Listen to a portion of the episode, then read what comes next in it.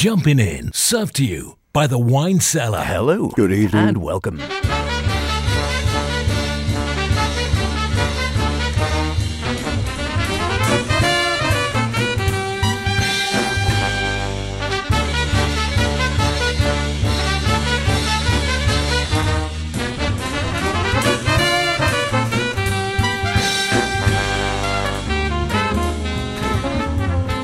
And here we are once again, thinking about wine already, and it shouldn't be, it's not even Friday evening yet.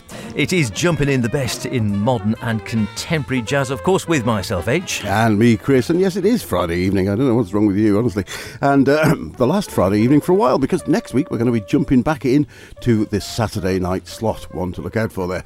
And welcome to this week's show. There's no doubt autumn is upon us. I always feel it's key time of the year, in, in that it unlocks the door into the winter with warm sunlight one minute, followed by gale force winds, horizontal rain, and freezing fog the next. It's also key because it unlocks the door into what a financially disastrous 12 months it's been, as you've got to get that tax return in. And finally, it's key when you think of long evenings in front of the environmentally friendly roaring fire effect light bulb, while the solar heated water glugs through the freshly restarted central heating, or rather it doesn't, as the radiators are full of air and you can't find the key. So, H, what golden delicious windfalls have come your way this week, and what's unlocked your inner warmth as the wind rattles your casements? I knew we'd get there in the end. Um, well, indeed, I tell you what, I've got a very famous uh, birthday boy who just uh, was reminded of this morning when I was driving in. Uh, I've got something which has been released again from his former paymaster or at least some new stuff. Some of it's never been released again, but another bootleg series. And uh, also coming out later this year, another one from the sadly long departed now, Esbjørn Svensson. And from me, well, we catch fire, we stoke the train, which might have something to do with what you're talking about. We raise a goblet, and to start, we look into the depths with Paul Lichty Orchestra, Jazz Orchestra, and Dark Soul.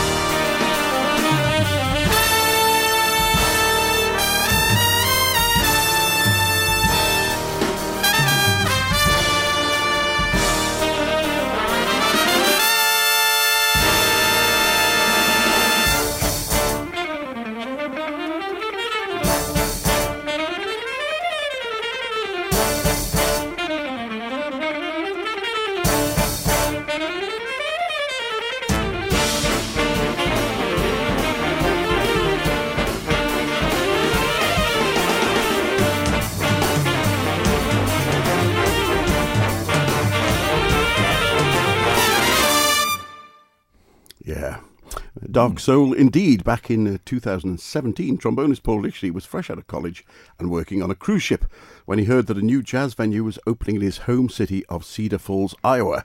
Figaro Figaro was staging weekly jazz events, usually for small groups. Now, he'd never seen it, knew nothing about it. He was composing away while he was at sea, however, and contacted his old college mates asking them if they fancied being in a big band. He then convinced the venue to book them, even though they were yet to form and he was still at sea. And when he came back, the PLJO was born, with none more surprised than Paul himself when all his mates turned up. The band collectively composed, although the majority of the compositions from Paul's pen, and the title track of the album, Dark Soul, we just heard, is named after a popular video game. Paul says, the first big band offering he's put out represents inspiration from his band's college days, and I think very good it is too. Very nice. Always a cracking way to get the show going. It is, of course, jumping in with Chris and myself, H. And uh, if you're a jazzer, even if you're not a jazzer, one of the few names you will have definitely heard of is uh, Miles Davis. I mean, I think you could be not at all interested in jazz, and you'll probably have heard of Miles Davis, possibly the most famous jazzer of all times, up there, certainly with Louis, John Coltrane, more of him later maybe, uh, a couple of others, but Miles probably tops the pack for so many people. And in which case, if you're a bit of a jazzer, and I imagine you are if you're listening to this programme, you might well have one or two of the bootleg series, which have been coming out for a number of years now. Um, started out back with his first quartet and putting together collections of music, some of which non released before, uh, some uh, non released stuff from albums, some studio sessions, some live sets, etc., uh, cataloguing his career. The latest volume has just come out, the Bootleg Series Volume 7. I'm assuming this is the last, because it pretty much, I think, brings it up towards the end of Miles's career, bearing in mind he has obviously been dead for quite a, a goodly number of years now. Some might argue otherwise, of course. Miles Davis, the Bootleg Series, Volume 7. Uh, that's what happened, 1982 to 1985. For some people, perhaps way after he'd done his best stuff, although that argument still rumbles on about whether the stuff he was doing in the 80s was just pop rubbish, and it was all just too much away from jazz to actually be jazz, or whether it was just Miles in his usual way, as he'd done throughout his career, listening to what was going on around him and forging off in a different direction himself. Have a listen to this one. You can make your own mind up one way or another. Uh, this is from the first CD in the trio CDs there, and it's a track called Celestial Blues, Part 1.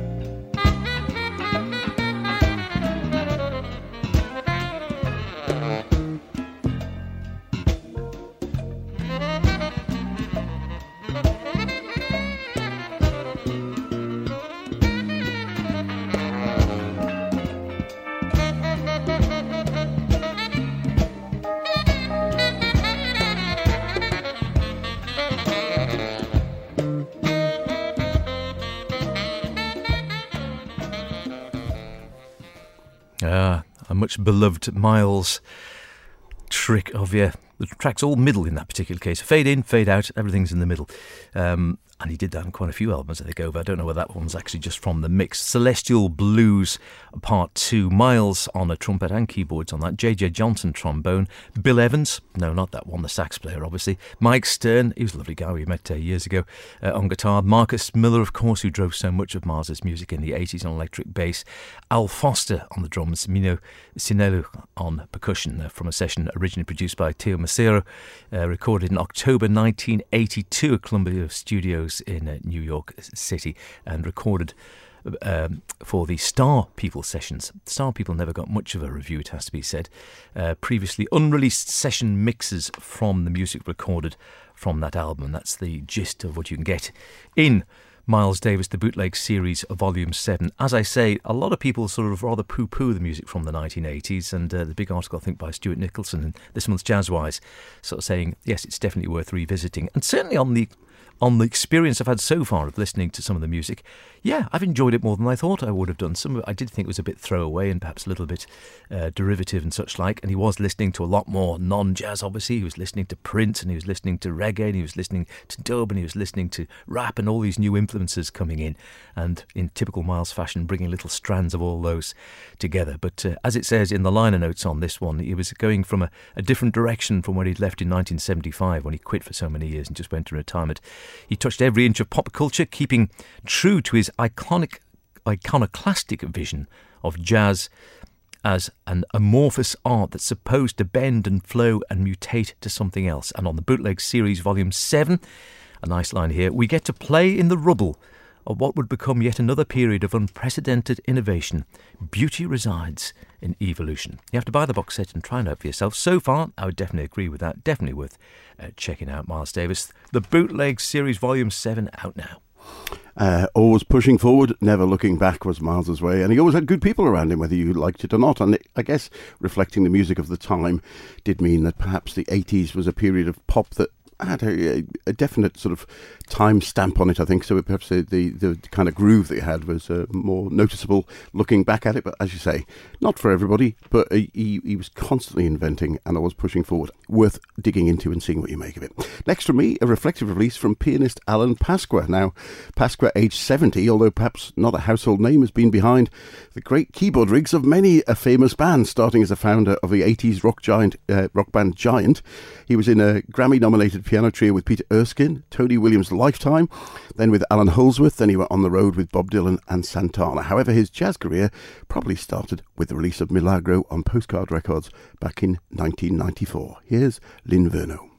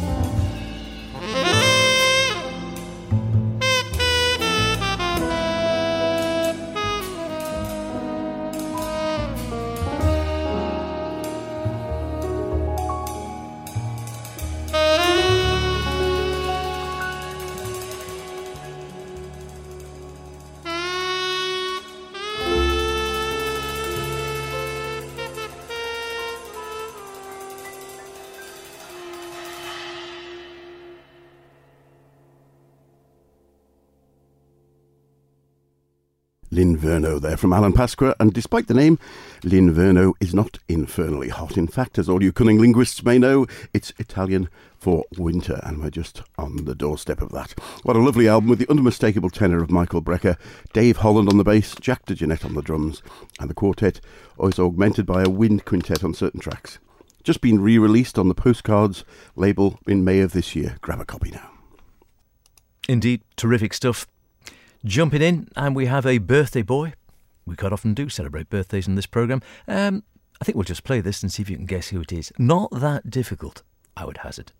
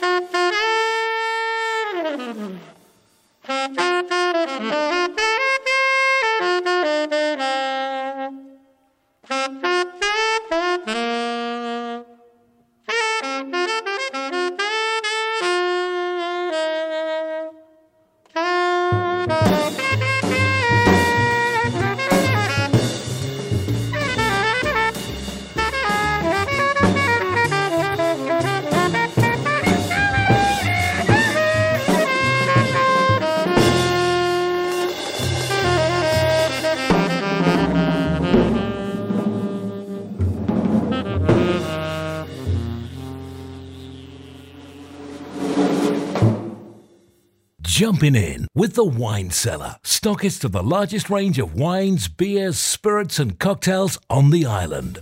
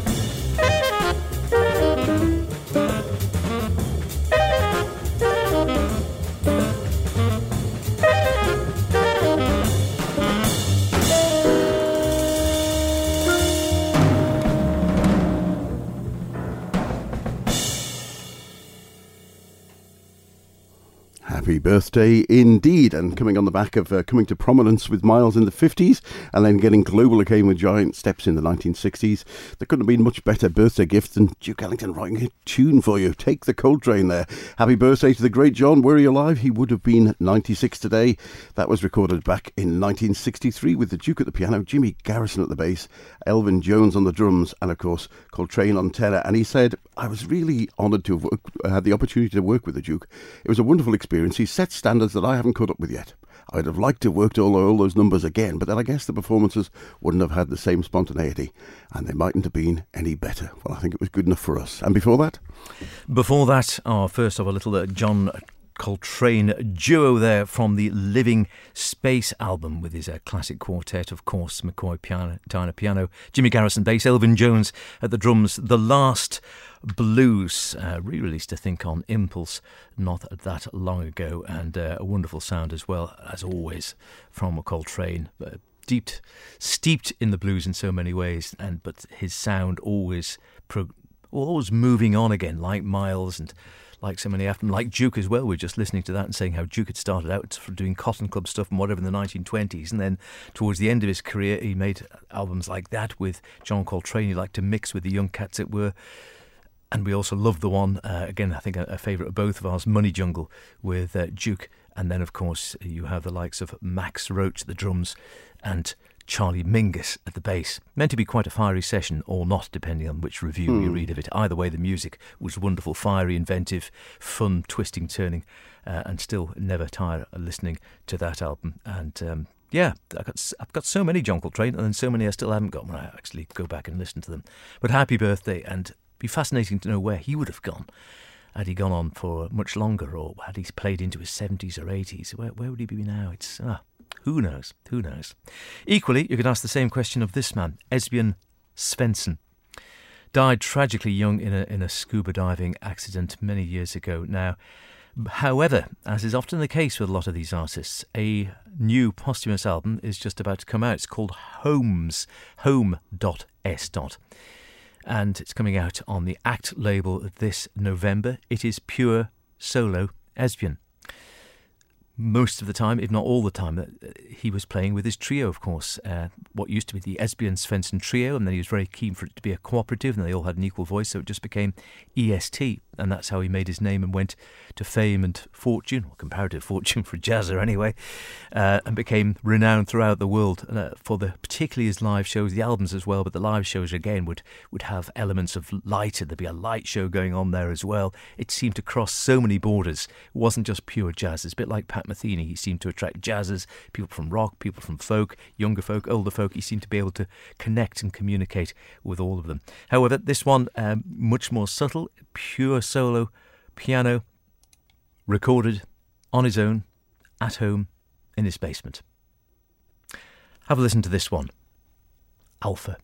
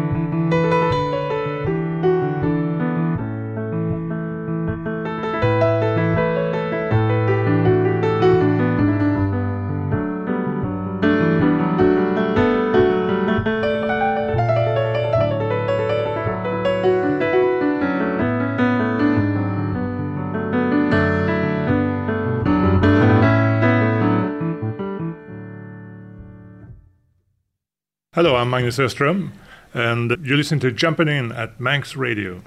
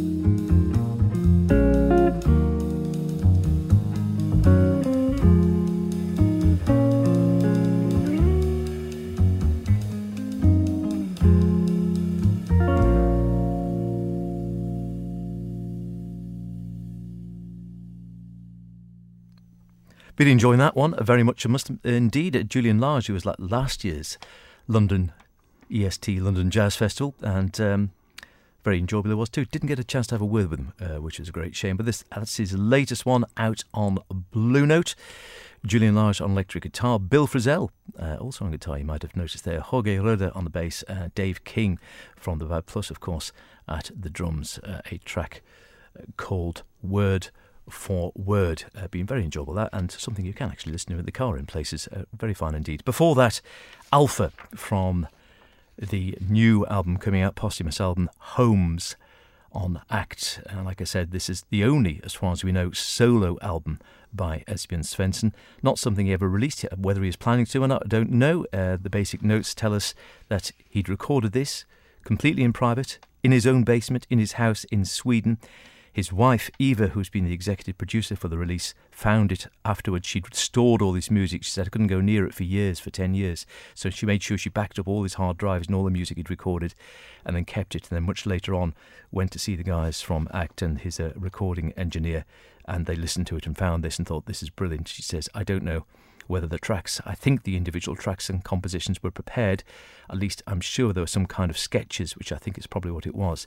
I don't think he was just sitting down and improvising from end to end. It was how I remember that he worked. There was lots of sheet music around. I'm sure lots of it was connected with the recording, though I haven't been able to go through it all yet. And she named all the tracks just Alpha, Beta, Gamma, Delta in memory of his great love, Esbjörn's great love of astronomy and space, thinking of one of his first albums from Gagarin's point of view. Worth waiting for, very personal stuff without a doubt, and very beautiful as well, what I've heard. Out on the 30th of November. And worth digging back into if you haven't. A very, very influential pianist. 18th November. Still going forward uh, with his music right yeah, to the end. Terrific. And uh, who knows where he would have been now, but uh, influenced so many other trios. Well, that's about it for this week's show. Next week, we welcome along a new folk show on Tuesday. So Sweet and Swing returns to Friday night, and we'll be back in our old slot, 9 o'clock on Saturdays. But of course, you can catch up with us on demand to suit your own requirements. But before we leave you, we've just got time from a track from one of Australia's leading saxophonists and a good friend of Jumping In, Julien Wilson. Julien, renowned for his collaborations with the leading ensembles of several different flavours of jazz from down under, be it with veteran piano star Mike Nock, with Sam Anning or Andrea Keller taking, or indeed taking a chair in the sax section of the award-winning Vanessa Perica Big Band. But during lockdown, he took a more introspective look at solo sax with a pair of fascinating solo releases, both recorded live with no overdubs. Meditations and Mutations are both absorbing and expansive, and I think the first Meditations is described as music which unfolds its stories rather as birds sing in trees, but we'll hear a track from this partner, Mutations, described as an expanding universe of sound bursting with sentience. Let's see if you agree. Here's the chalice. See you next week back in our old spot. Indeed. Thanks very much to our friends at the Wine Cellars. Uh, do you fancy a crack open a cold one? Uh, cold one? No, I'll go for a mid room temperature red, please. Thank you. I might just go for a cold beer.